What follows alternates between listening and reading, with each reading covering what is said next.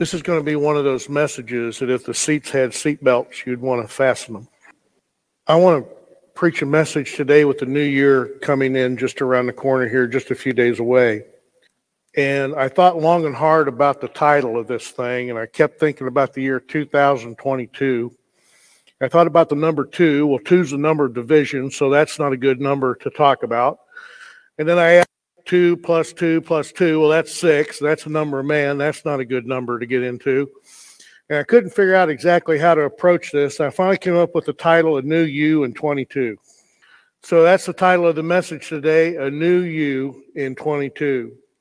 Let's go to Ephesians chapter 4. Ephesians chapter 4. I hope you all heard the podcast last week that Brother Glenn and I did, and I hope they're being a blessing to you. People are listening to that thing everywhere. It's just amazing some of the feedback we're getting from uh, people who are, are viewing the podcast and listening to it.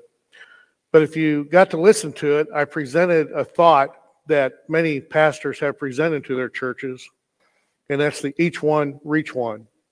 And you know, we've been running about 80 people on Sunday morning. Well, if in the next year, all 80 people reached one more person, by this time next year, we'd have 160 people. Then, if we continued that trend, Within two years, we could have 320 people. Within four years, it could be 640 people. If we continued the trend of each one reach one each and every year, it would simply be amazing how God would add to the family of God, to the local church. But we have to put that thought in our mind that each and every one of us is going to reach someone for Jesus Christ this year. We're going to disciple them. We're going to through God's grace, make them a part of grace. A new you in 22. Now, in Ephesians chapter 4, Paul says something very interesting in verse 17. So let's all stand together. And I want to read a few verses of scripture to talk about a new you in 22. Jerry and I had the privilege of having supper with Don and Michelle Hooker the other night. And Don and I were talking about our messages coming up Sunday. And the funny thing of it is, Don said, Well, what'd you title it? And I said, A New You in 22. He goes, Oh, I want to use that so bad. I said, Go ahead and use it. He said, Well, if I do, everybody will know you and I talked about it. I said, Well, I said, I got it first. So there. So anyway, Ephesians chapter 4, starting in verse 17. The Bible says, This I say, therefore, and testify in the Lord, that ye henceforth walk not as other Gentiles walk, in the vanity of their mind having the understand having the understanding darkened, being alienated from the life of God through the ignorance that is in them, because of the blindness of their heart, who being past feeling have given themselves over unto lasciviousness, to work all uncleanness with greediness. But ye have not so learned Christ.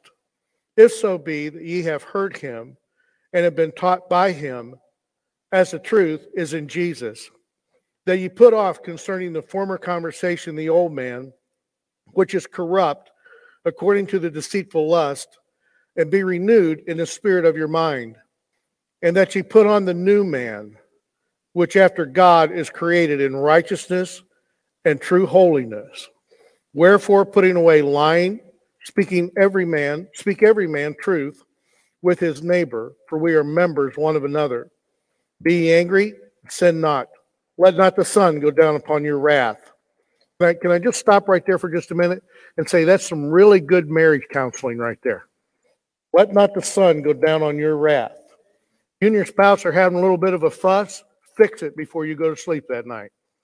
That was free. That wasn't part of the message. I just thought I'd throw that in there. Verse 27 Neither give place to the devil. Let him that stole steal no more, but rather let him labor, working with his hands the thing which is good, that he may have to give to him that needeth. Let no corrupt communication proceed out of your mouth, but that which is good to the use of edifying, that it may minister grace unto the hearers. And grieve not the Holy Spirit of God, whereby ye are sealed unto the day of redemption. Let all bitterness and wrath and anger and clamor and evil speaking be put away from you with all malice. And be kind one to another, tender hearted, forgiving one another, even as God for Christ's sake hath forgiven you. Look back at verse 24, if you will. And that ye put on the new man, which is after God, which after God is created in righteousness and true holiness. A new you in 22. Put on the new man. So let's pray. All right. Brother Nick, you pray for me, would you? Amen. You can all be seated.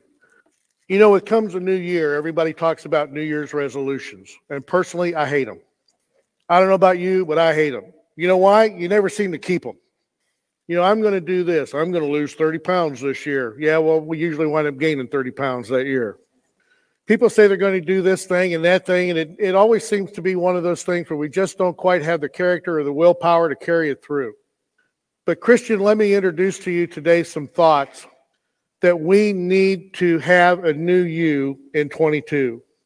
God has put, put forth some specific things that we as his children are to maintain in our Christian life. But so many times we let these things slide. We let things get away from us. Okay, just by a show of hands, just for fun, in years past, Christian, how many of you have said, I'm going to read my Bible through this year? See what I mean? We all make those promises, don't we? But yet, how many of us fail to carry it through? I do my best to read my Bible every day, and I have a goal of reading 10 chapters a day. You say, well, that's a lot of Bible. 20 to 30 minutes will suffice 10 chapters a day. You see, the problem is, is we get our priorities messed up. We begin to think that we can't fulfill this because it takes so much time. Christian, can I tell you this is that when you let things in life overshadow the things of your Christian life, those things become an idol unto you instead of allowing the things of God to work in your life the way they should. The Bible says your life is not your own. You've been bought with a price. So it's time that we as Christians get back to the fundamentals of our faith.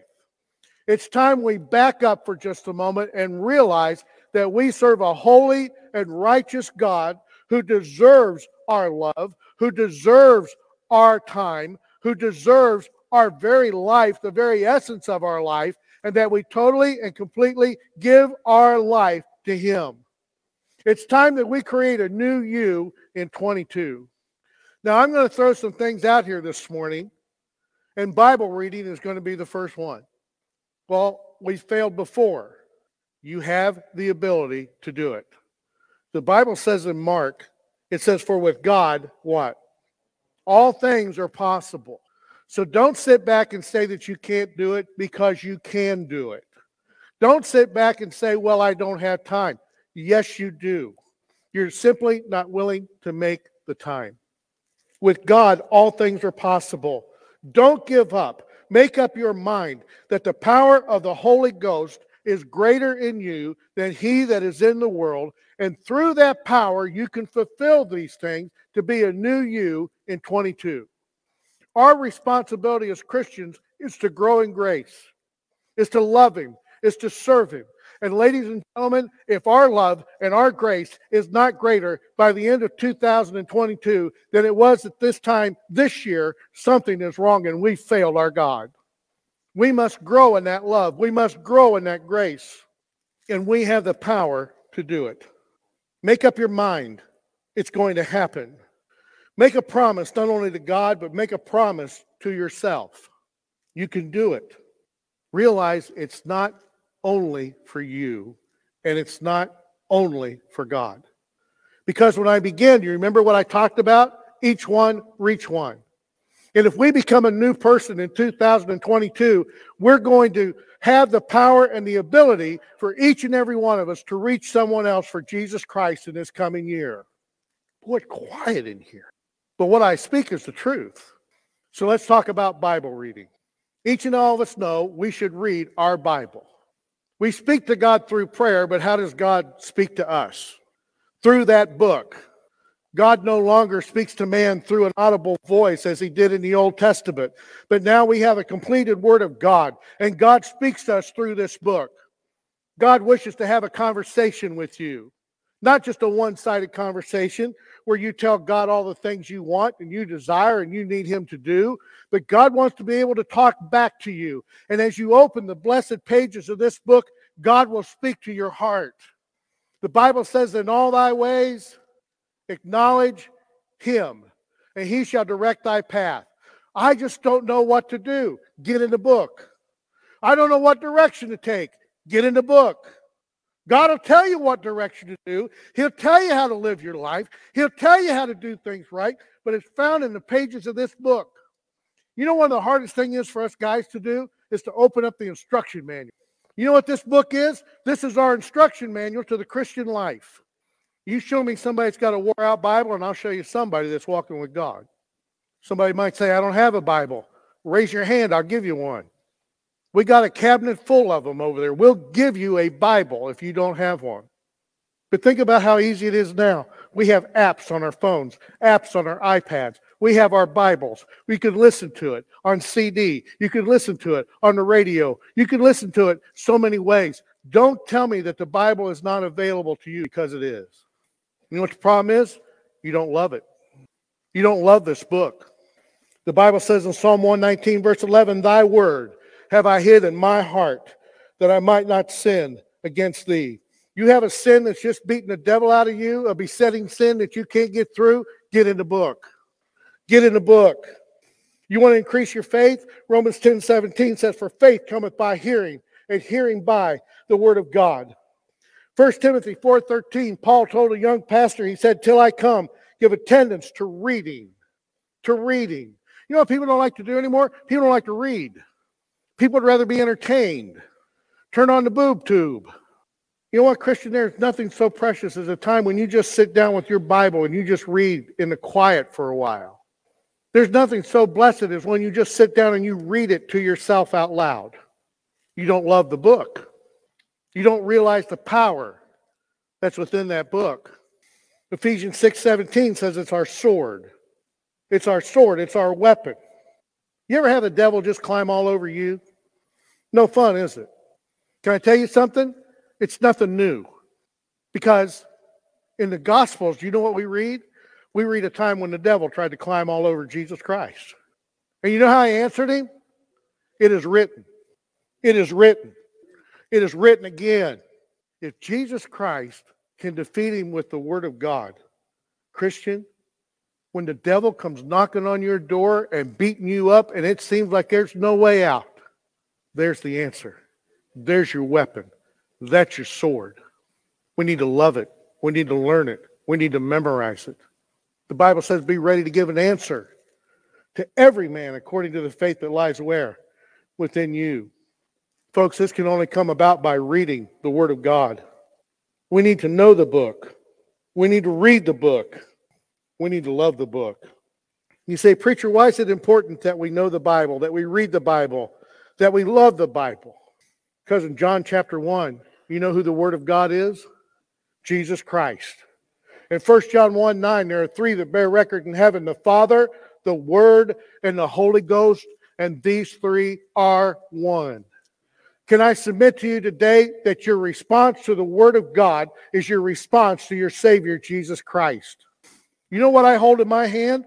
I hold ink. I hold paper. I hold leather. I hold a ribbon. But the words that are written inside, that is my Savior, Jesus Christ. Do you love Him? Love the book. You want to know more about Him? Know the book. Isn't it so cool when you see a young couple fall in love? When they start dating and courting? They just can't get enough of each other's company. Is that right? They want to be with each other all the time.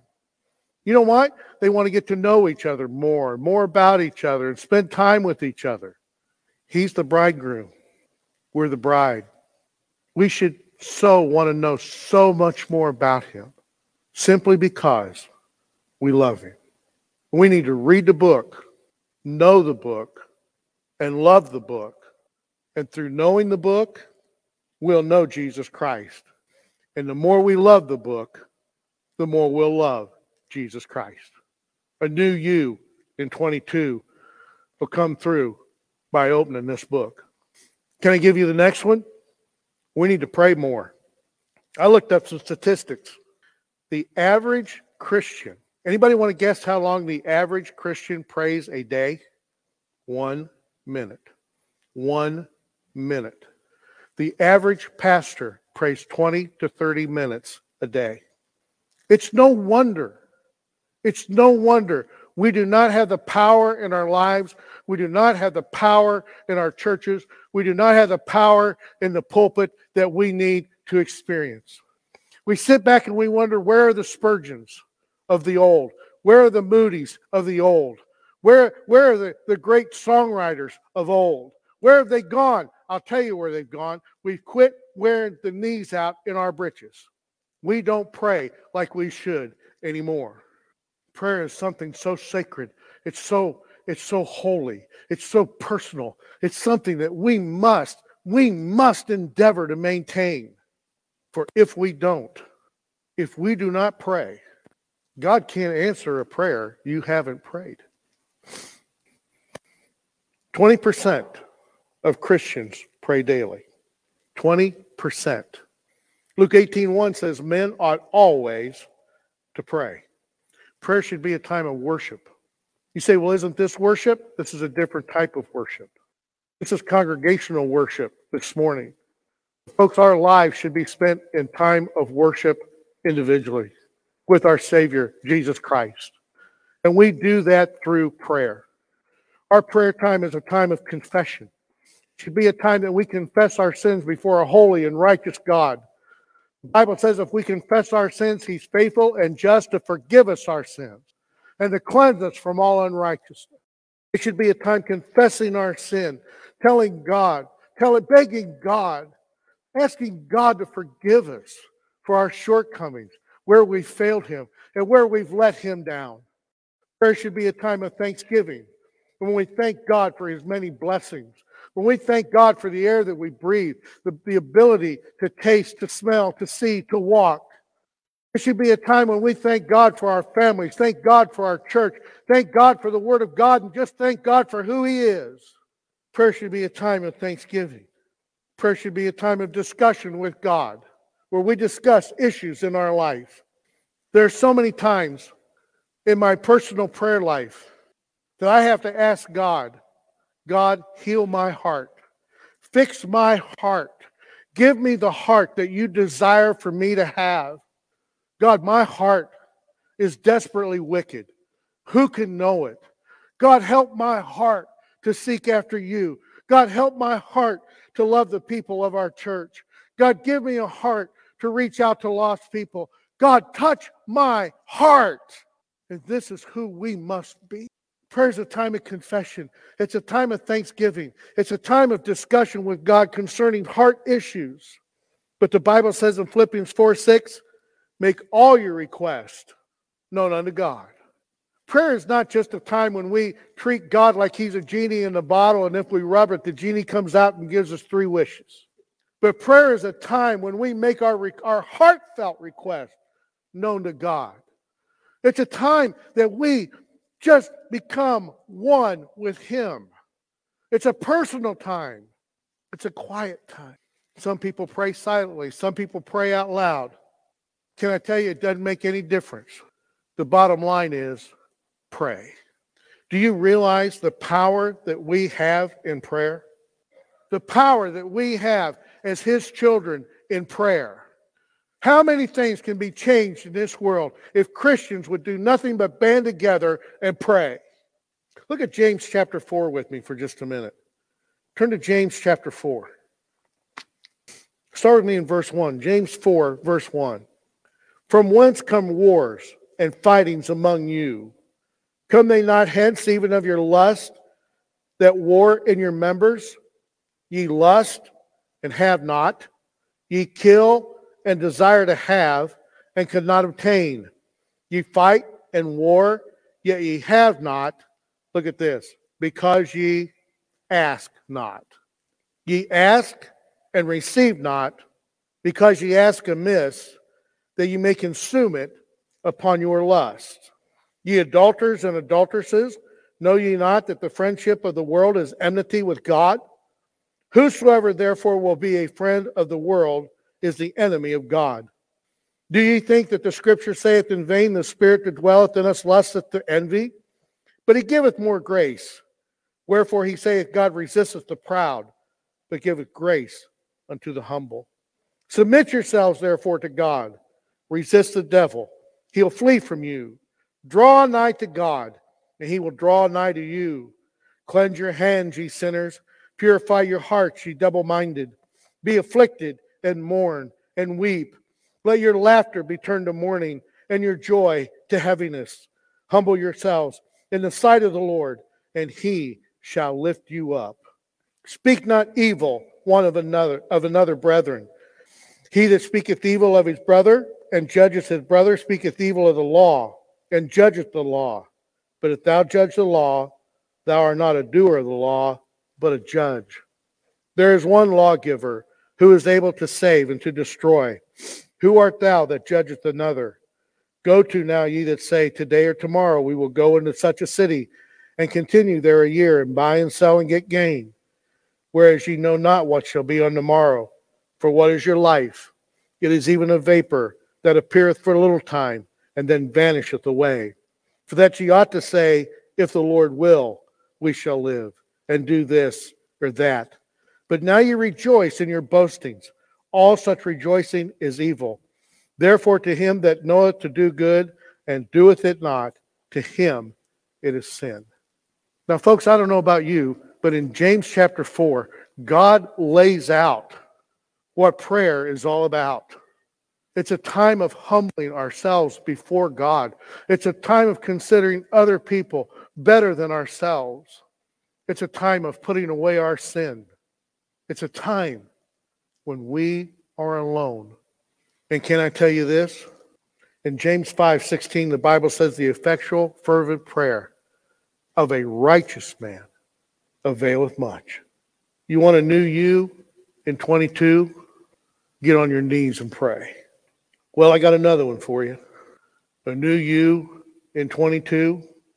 We need to be faithful to the house of God. We need to be faithful to church service. Hebrews 10:25 says, "Not forsaking the assembling of ourselves together, as the manner of some is, but exhorting one another, and so much the more as ye see the day approaching." Ladies and gentlemen, the day is approaching when Jesus Christ is going to bust the sky wide open and call his people home. The day is closer each and every moment of our life. And because of that, so much the more we need to pay attention to church attendance, to Sunday school, Sunday morning, Sunday night, Wednesday night, special services, revival meeting coming up in June, missions conference coming up in October. We need to be faithful to each and every one of these services, exhorting one another. Do you know what it means when you come to church? You come to church and it encourages someone else to be there as well. It encourages someone else to be faithful. It encourages someone else to be a part of the body of Christ. But yet, when you just say, Well, I can take it or leave it, I don't need to be there that day, you don't ex- exhort someone, you discourage someone by that kind of thought and that kind of action. Folks, we need to be faithful to the house of God. I don't care who the Browns or the Bengals are playing this afternoon. We need to be faithful to the house of God. We get our priorities all screwed up. We look at things the wrong way. Well, you know, church will be there next Sunday. I'll catch up then. Well, let me tell you something. I found out something very interesting in the scripture. But if you look at most of Pauline epistles, they were written to a local church. And can you imagine being a part of the church of Colossae when uh, Onesimus brought that letter to the church of Colossae? They read it for the first time, and someone in that church, I'm telling you, was bound to have stayed home because they wanted to watch uh, something on the Gladiator channel. And they missed the blessing of hearing the book of Colossians read publicly for the first time. Do you all understand? There's things that happen here we cannot recreate. There are things happening here this morning in your heart and in my heart that cannot be recreated tonight, that cannot be recreated on Wednesday night. And can I tell you, people are missing a blessing today because they chose to stay home and not be in the house of God. I don't want to discourage anybody in their Christian walk. I want to exhort somebody in their Christian walk, in their Christian life. Folks, we need to understand these things are important. A new you in 22 reading your Bible, a new you in 22 praying like we've never prayed before, a new you in 22 being faithful to the church and to services going on at church. Can I tell you something? When you became a member of Grace Missionary Baptist Church, you made a promise to be a part of the services. You agreed with the covenant. Well, preacher, you know, don't tell me. Tell God and explain it to Him and see how well that conversation goes. I've got to hurry on. Can I tell you the next one? The new you in 22. Y'all liking this? I'm liking this. Can I tell you a new you in 22? Get your tithing straightened out.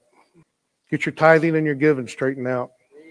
As a man purposes in his heart, so let him give, not grudgingly or sparingly, for God loveth a cheerful giver. I can tell you story after story after story how God has provided for me and Jerry over the years simply because we've tithed. Brother Jim can share with you the story that he talks about uh, being able to, to give that money and then God resupplying it back again. But let me tell you something. My story is one thing, his story is something else, but it, it doesn't mean anything to you until it becomes your story.